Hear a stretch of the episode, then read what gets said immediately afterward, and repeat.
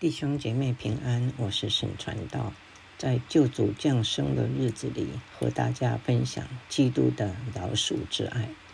我讲一个因为被主耶稣赦免饶恕而能饶恕仇人，从而获得真正平安的真实故事，就是美国军人 Jacob d e s a d e r 和日本军人渊田美金雄能神赦罪、遭拒转化的故事。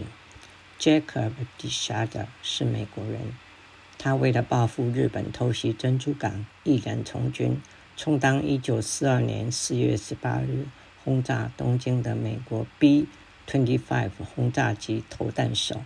不幸的是，轰炸机因为燃料不足迫降被俘，三位队友被枪决。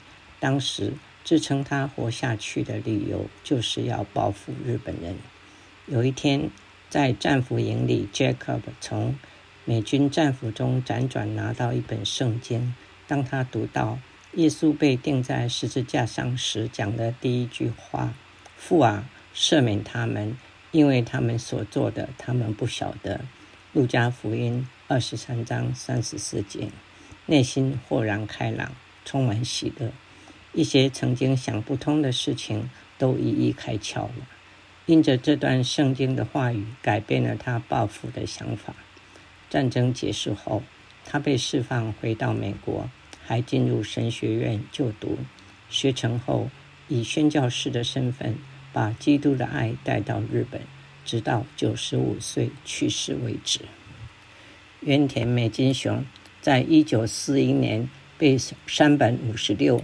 任命为偷袭珍珠港的第一飞行机队的空战指挥官，他率领三百五十多架日本轰炸机偷袭美国珍珠港，造成美军伤亡惨重，也开启了第二次世界大战的序幕。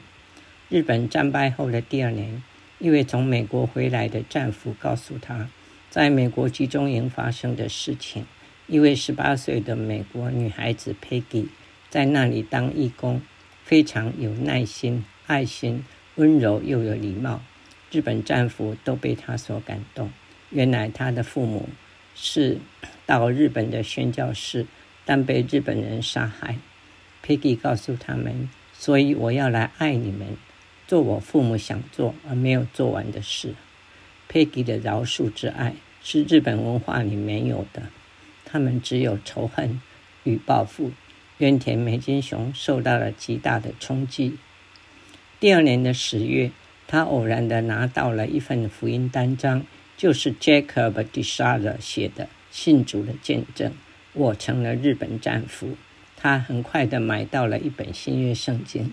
当他读到路加福音二十三章三十四节，耶稣被钉十字架时，还为那些处死他的人祷告说：“父啊，赦免他们。”因为他们所做的，他们不晓得，让他感动的流出眼泪。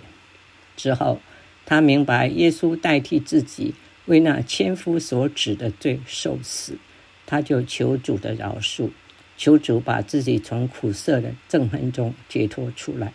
他认罪悔改，接受基督做他的救主和生命的主。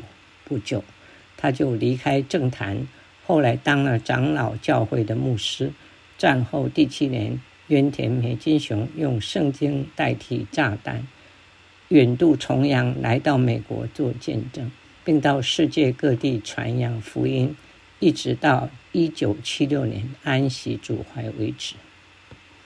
他们两位不但自己与神和好，从仇恨里走出来，有主所赐的平安，还将这样的福分带给别人。他们做到了《哥林多后书》五章十八节所讲的，一切都是出于神。